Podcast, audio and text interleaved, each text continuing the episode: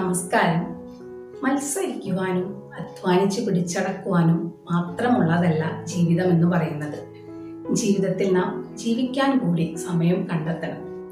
വാർദ്ധക്യത്തിലെത്തിയിട്ടും ആരോഗ്യത്തോടെയും സന്തോഷത്തോടെയും കഴിയുന്ന തങ്ങളുടെ അധ്യാപകനെ കാണാൻ പൂർവ വിദ്യാർത്ഥികളായ അഞ്ചു പേർ എത്തിച്ചേർന്നു.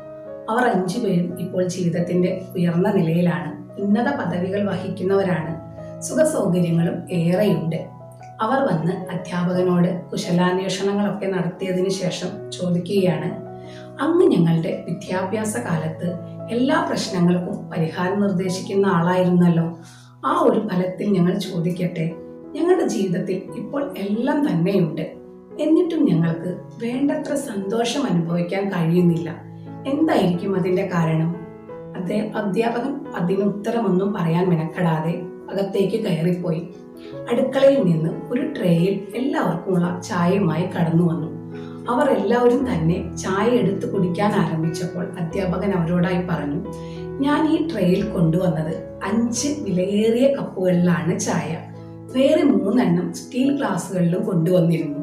എങ്കിലും നിങ്ങൾ എല്ലാവരും എടുത്തത് അഞ്ച് വിലയേറിയ കപ്പുകളിലെ അല്ലെങ്കിൽ മനോഹരമായ കപ്പുകളിലെ ചായയാണ്. സ്റ്റീൽ ഗ്ലാസ്സിലെ ചായ ആരും എടുക്കുന്നതായി ഞാൻ കണ്ടില്ല. കുടിക്കേണ്ടത് ചായയാണ് അല്ലെങ്കിൽ ചായക്കാണ് പ്രാധാന്യം നൽകേണ്ടത് എന്നറിഞ്ഞിട്ടും നിങ്ങൾക്ക് കപ്പുകൾക്കാണ് പ്രാധാന്യം നൽകിയത്. അത് തന്നെയാണ് നിങ്ങളുടെ ജീവിതത്തിലെ സന്തോഷമില്ലായ്മയുടെ കാര്യവും.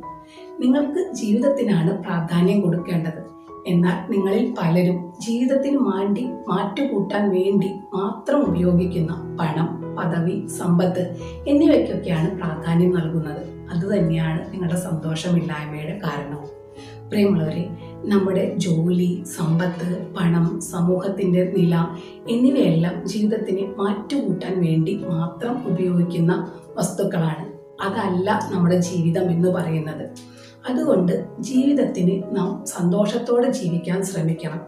ചായയെ മറന്നു കളയരുത്. കപ്പിന് പ്രാധാന്യം കൊടുക്കുമ്പോൾ എന്ന് സാരം. അതുകൊണ്ട് തന്നെ ജീവിതത്തിന്റെ മാറ്റുകൂട്ടാൻ ഉപയോഗിക്കുന്ന അല്ലെങ്കിൽ രുചി കൂട്ടാൻ ഉപയോഗിക്കുന്ന വസ്തുക്കൾ ആവശ്യത്തിൽ കൂടുതലോ അളവിൽ കൂടുതലോ ആയി കഴിഞ്ഞാൽ ജീവിതത്തിന്റെ രുചി തന്നെ ഇല്ലാതായേക്കും. ശരിയല്ലേ?